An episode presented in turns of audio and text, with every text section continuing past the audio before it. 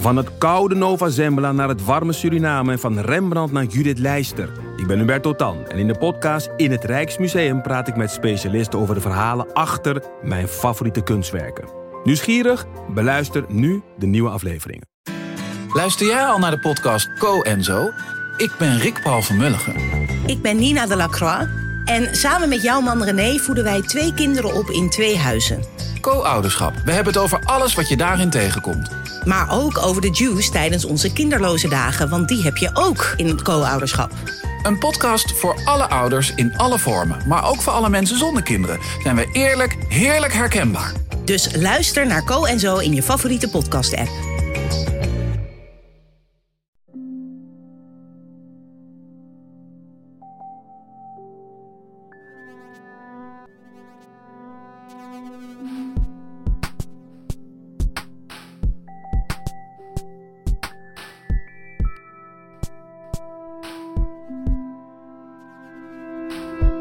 Is Relaas, waarin mensen een verhaal vertellen over iets dat ze zelf hebben meegemaakt. En ik zal voor één keer zelf eens iets vertellen. Ik ben vorige week op reis geweest naar Malaga in Spanje en ik heb daar prachtige foto's gemaakt. Ik heb ze ook online gezet. Zo gaat dat op mijn eigen Instagram. Witte stranden, lekkere tapas, cocktails in de zon. Zo gaat dat. Hè? En mensen willen nu eenmaal niet toegeven dat er ook fucking slechte dingen gebeuren op reis. Kijk, hier is een bekentenis. Onze hotelkamer, dat was op de derde verdieping. En de eerste twee verdiepingen, die waren in verbouwing. Wat dus concreet betekent, vanaf 6 uur s morgens, boren, kloppen, roepende bouwvakkers, betonmolens, de hel, echt. Anneleen, die durft er in haar relaas ook eerlijk vooruitkomen. Soms heb je maanden uitgekeken naar vakantie, maar beland je in een scheidland.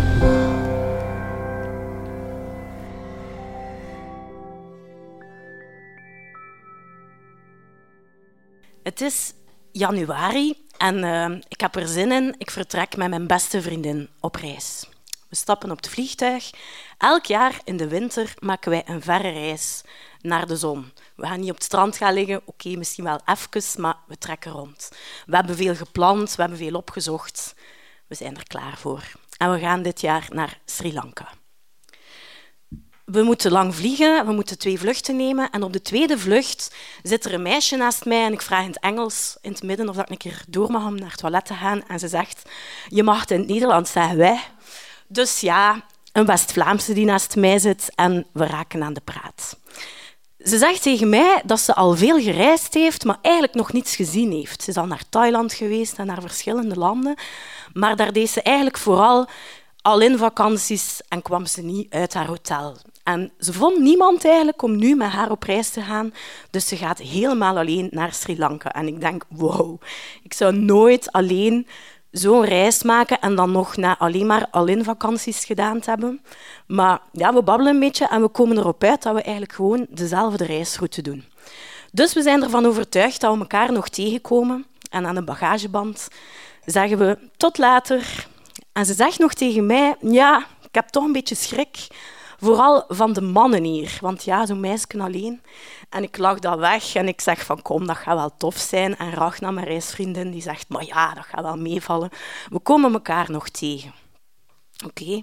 Eerste dag altijd een beetje bekomen van die lange vlucht. En op dag twee gebeurt er eigenlijk al iets grappigs. We zitten in een tuk-tuk. Dat is zo'n Aziatisch voertuig, zo'n uitgebouwde brommer waar je met twee kunt opzitten van achter. En uh, mijn vriendin geeft mij een stamp en zegt, moet ik er kijken naar de diene met zijn oranje haar en zijn oranje baard. En ik zeg, wow, dat is Guido, puntje, puntje, puntje. Ik ga zijn achternaam niet zeggen. Ik kende hem. Dat is een klant van ons. Ik werk in de bibliotheek, een vaste klant en ook wel een bekend figuur in Gent. Dus was echt van, wow, toeval bestaat niet. Als je ooit een man ziet lopen in Gent met een oranje baard en oranje haar, ik heb hem gezien in een boerengat in Sri Lanka. Ik heb dat dan ook aan mijn collega's laten weten die mij niet geloofden. Enfin, de reis begint, we trekken rond, we zien van alles. En het valt eigenlijk een beetje tegen, Sri Lanka. Er is niet zoveel te beleven. De steden zijn niet zo tof. Uh, S'avonds om iets te gaan drinken is er eigenlijk geen toffe plek. om te zitten of te hangen. Alle toeristische attracties kosten immens veel geld, nog nooit meegemaakt. En wat dat opvalt, zijn vooral de mannen. Ze staren u aan alsof dat je een alien bent of een stuk vlees. En ze praten tegen u, maar ze doen echt raar. En ook in hotels zijn er altijd lurende, rare, glurende mannen. Je kunt eigenlijk nooit een keer op je gemak zitten. En ja, we doen die reis verder en we nemen bussen en treinen en overal zijn de mannen. Je ziet ook wel vrouwen op straat, maar die kijken u niet aan. En zo in bediening, in cafés of restaurants, hotels, altijd, altijd mannen. We hebben zelfs een keer een trein genomen en de coupé zat vol met mannen. Ze zaten bijna op onze schoot. En om duur hebben we het zo'n beetje gehad, ook met dat bussen en dat treinen. En ja, we vinden Sri Lanka eigenlijk niet zo leuk. En op een dag moeten we van punt A naar punt B. En we, willen, we zeggen, we gaan ons een keer laten verwennen. We gaan een chauffeur vragen. En we vragen in dat hotel in Azië, alles door met de vingerknip geregeld, vragen we, kun jij een chauffeur regelen om ons naar ons volgende bestemming te brengen? En de hoteleigenaar zegt, ja, geen probleem, mijn zoon zal hem er morgen wel brengen. We spreken een uur af en de volgende dag zijn we weg. We stappen in de auto en na vijf minuten kijken we naar elkaar met een blik van oh my god, wat is dat hier? Die man is een ongelooflijke macho. Iedereen in Sri Lanka rij gelijk zot, tuteren, hectische toestanden, maar Dine sloeg echt alles. Het eerste stuk dat we moesten rijden was in een bergpas en die stak voorbij in haarspeldbochten en op hellingen waar de tegenliggers niet zag aankomen. En we hadden echt schrik. We wilden onze gordel aandoen, maar er was geen. Ik heb op een bepaald moment tegen hem gezegd van take it easy, drive carefully. En hij lachte dat weg en het werd eigenlijk nog erger. Op een bepaald moment heeft hij moeten remmen voor een varaan op de weg. Niets gebeurd, foto van de varaan, doorgereden. Uiteindelijk was het nog vijf kilometer. We zagen een bordje dat nog vijf kilometer was. En Ragna en ik kijken naar elkaar van oef, we zijn er bijna. We gingen naar een dorp dat bekend is voor zijn safarigebied. En ineens zegt de chauffeur, look, look, elephant, elephant. We kijken naar de olifant en knal, hij rijdt op een betonpaalke. Echt zo een vrij stom paalke, vrij laag. En ik kijk rond en ik zie in die auto echt zo een splash bloed.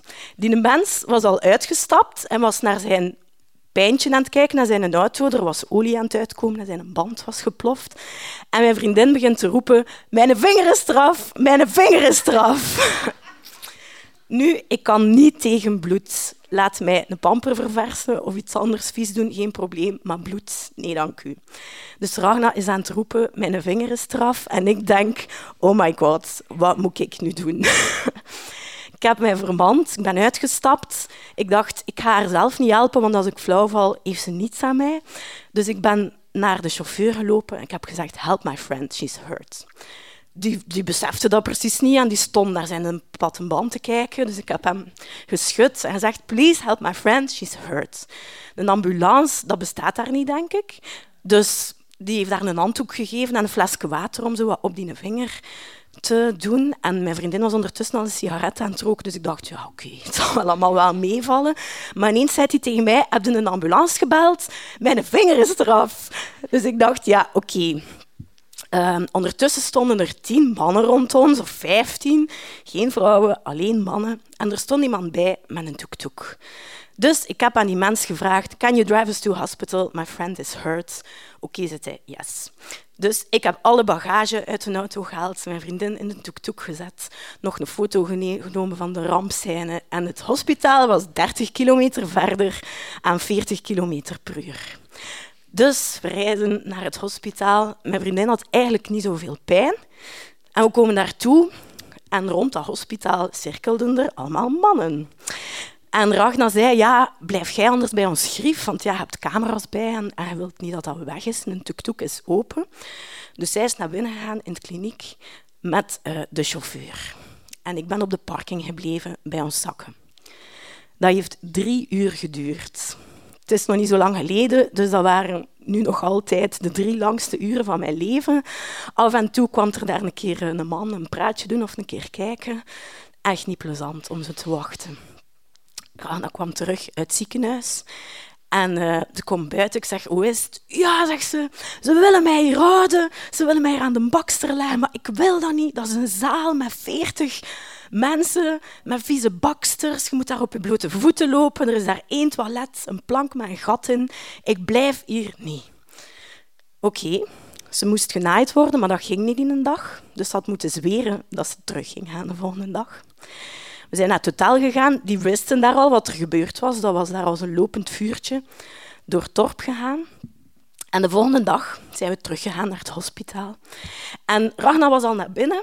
En plots kwam de man van hotel naar mij en hij zei dat ik een operatiekit moest kopen voor mijn vriendin. En ik, wauw, een operatiekit? We moesten naar, ik moest naar het souvenirwinkelke, krantenwinkelke, gazettenwinkelke gaan. Ik moest daar echt zo een schort gaan kopen, wat dat bij ons krijgt, en zo'n hoedje.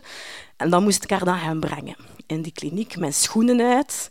Ragna vond het allemaal vrij grappig. Ik zeg het, moest ik in haar plaats geweest zijn. Ik zou mijn ogen uitgebleid hebben, maar zij was heel stoer. Uh, ze is te voet naar de operatiezaal moeten wandelen en ze zei dat die zaal op haar blote voeten en ze zei dat die zaal een grote zaal was waar dat er vier, vijf operaties tegelijk aan de gang waren.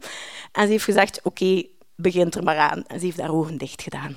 Dus ze hebben daar haar vinger opgelapt. Ja, ons vakantie was eigenlijk al niet zo tof. En vanaf dan moesten we in elke plek dat we waren naar het ziekenhuis. En Ragna vertelde, ja, ik wou die vinger niet zien, dus ze moest die om twee dagen laten verzorgen. En ik zei, ja, is het oké als ik niet meega? Ja, ja, het is goed. En ze zei dat die dokters altijd zo wat mijn nachten deden tegen haar, van ja, de toerist heeft hem hier gesneden en moet verzorging hebben. Maar als ze dan die lakker eraf deden, was het echt van, wow, is dat? Antibiotica, gangrene, help, nog een dokter, nog een verpleegster. Um, dus ja, dit dus. Oké, de laatste week gingen we naar het strand. Hè? Een beetje uitblazen van de vermoeiende reis. Maar Ragna kon niet zwemmen. En in een van die hotels was ook echt raar. Werkte alleen maar, daar werkten alleen maar mannen. En als ik naar de kamer ging of omgekeerd, kwamen die altijd een praatje doen als we alleen waren. Zo'n beetje creepy. En uh, aan dat hotel was er niet zoveel te beleven, uiteraard. En op de middag gaan we een wandelingsje doen om iets te gaan eten. We zijn aan het stappen. Ik loop vooraan, Ragnar loopt achter mij. En uh, er komt een gast naar ons op een brommerke. En die gast maakt naar mij een vuil kusgebaar. En ik denk, ja, viezerik. En achter mij begint Ragnar te roepen, You dirty motherfucker, what are you doing? Ik dacht, ja, wat is het nu weer? ik zeg, wat is er gebeurd? Ja, zegt ze, die heeft van op zijn brommer Pert in mijn borst genepen, ik weet niet hard. Dus ja, die was kwaad. We zijn wel aan het razen tegen elkaar van wat komen wij er allemaal tegen, ook dan nog. En we stappen verder en we zien twee agenten passeren. En ik zeg tegen haar, vertel dat aan die agenten, moeten opkomen voor ons rechten, zullen er waarschijnlijk wel niets mee doen, maar vertel het aan de agenten. Ze zei, ja, ik weet niet meer hoe dat die gast eruit ziet. Ik zeg, ja, ik weet het nog. Dus we hebben die beschreven. En die agenten namen dat eigenlijk vrij serieus. Die zeiden, ja, dat kan niet. En we gaan hem gaan zoeken. En wij dachten, allee, gaan zoeken. Ja, ze, er is hier een terrasje. Zet u er, ze wil een pintje drinken of zo. We gaan hem gaan zoeken. Die agenten houden een toek-toek tegen en die zijn weg. Wij bestellen een pint en we denken van, ja, oké, ja, we gaan hier een half uur zitten en we zullen wel zien. Na twintig minuten staan die agenten voor onze neus met die tettenijper in de toek-toek. Die gast zat te beven en te schudden. Mijn vriendin moet echt een Oscar krijgen of in familie gaan spelen, maar ze heeft daar een scène gemaakt van ik zal u gaan hebben, van dat doe niet, hij mocht niet aan de vrouwen zitten. En echt fantastisch. Ik weet niet hoeveel toeristen die kwamen kijken, wat, wat is er hier aan het gebeuren. Die politiemannen vroegen of dat we een klacht wouden indienen. We hebben dat niet gedaan, omdat dat drie uur duurde, maar ze hebben hem wel meegenomen. Nog een kleine uitsmijter. De volgende dag, als we moesten uitchecken in het hotel, was er een spel met de rekening. Ze hadden ons eigenlijk 200 euro te veel aangerekend. Dus drama, discussie, allee, toestand. We komen tot een compromis. Dus ze trekken 100 euro van de rekening in plaats van de 200.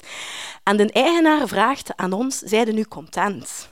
En Ragnar zegt, nee, ik ben niet content en ik haat dat land hier. Sri Lanka is niet tof en mijn accident. En gisteren hebben ze mijn borst genepen. En die hoteleigenaar zegt, waarde jij dat? Ja, zegt ze. Hoe weet jij dat misschien? Ja, zegt hij. De politie heeft gisteren het signalement doorgestuurd van die gast naar alle hotels hier in de straat. Uh, dat hij hier niet meer mag komen in de straat. En hij zit nog altijd in de cel. Toen dachten we, yes, goed zo. Voilà, onze vakantie was bijna ten einde. We hebben het nog een dag of vier moeten uitzitten. Eigenlijk wilden we naar huis. Maar er was niets aan te doen. En ik vind ook, reizen doen voor de ervaring. En dat kan ook niet altijd feest zijn. Als je van alles tegenkomt. Anders had ik hier geen verhaal kunnen vertellen, natuurlijk. En uh, we zijn zonder kleerscheuren thuis geraakt.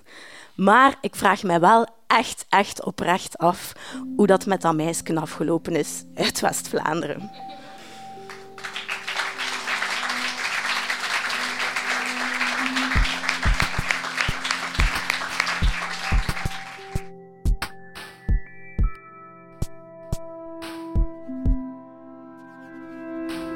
Dat was het relaas van Anneleen. Ze vertelde het in februari in Huset in Gent. Je hoort dat, hè? het trauma zat nog heel vers in haar geheugen. Zoveel was duidelijk. En nu is het aan jullie. Welke verschrikkelijke reiservaring hebben jullie al meegemaakt? Je kan ons dat laten weten via de Facebook-comments of, beter nog, je kan het omzetten in een echt verhaal. Stuur het ons op via Facebook of via onze website www.relaas.be en wij nodigen jou uit om binnenkort zelf eens jouw verhaal te komen doen tijdens een van onze vertelavonden. En voor alle duidelijkheid, wij helpen jou bij het maken van jouw verhaal. Dus je moet zeker niet bang zijn dat je niet goed zult kunnen vertellen.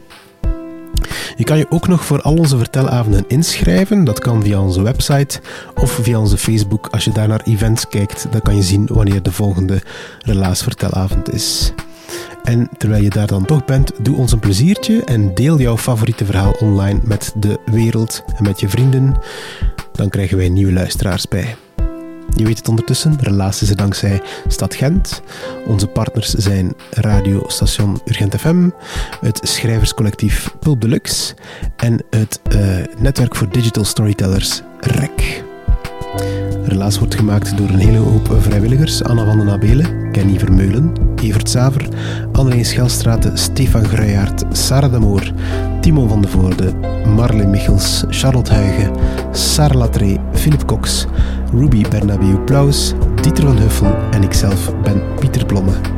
En jullie zijn heel hard bedankt om naar ons te luisteren. En als jullie jullie favoriete verhaal eens delen, dan zijn wij nog meer dankbaar. Tot de volgende relaas.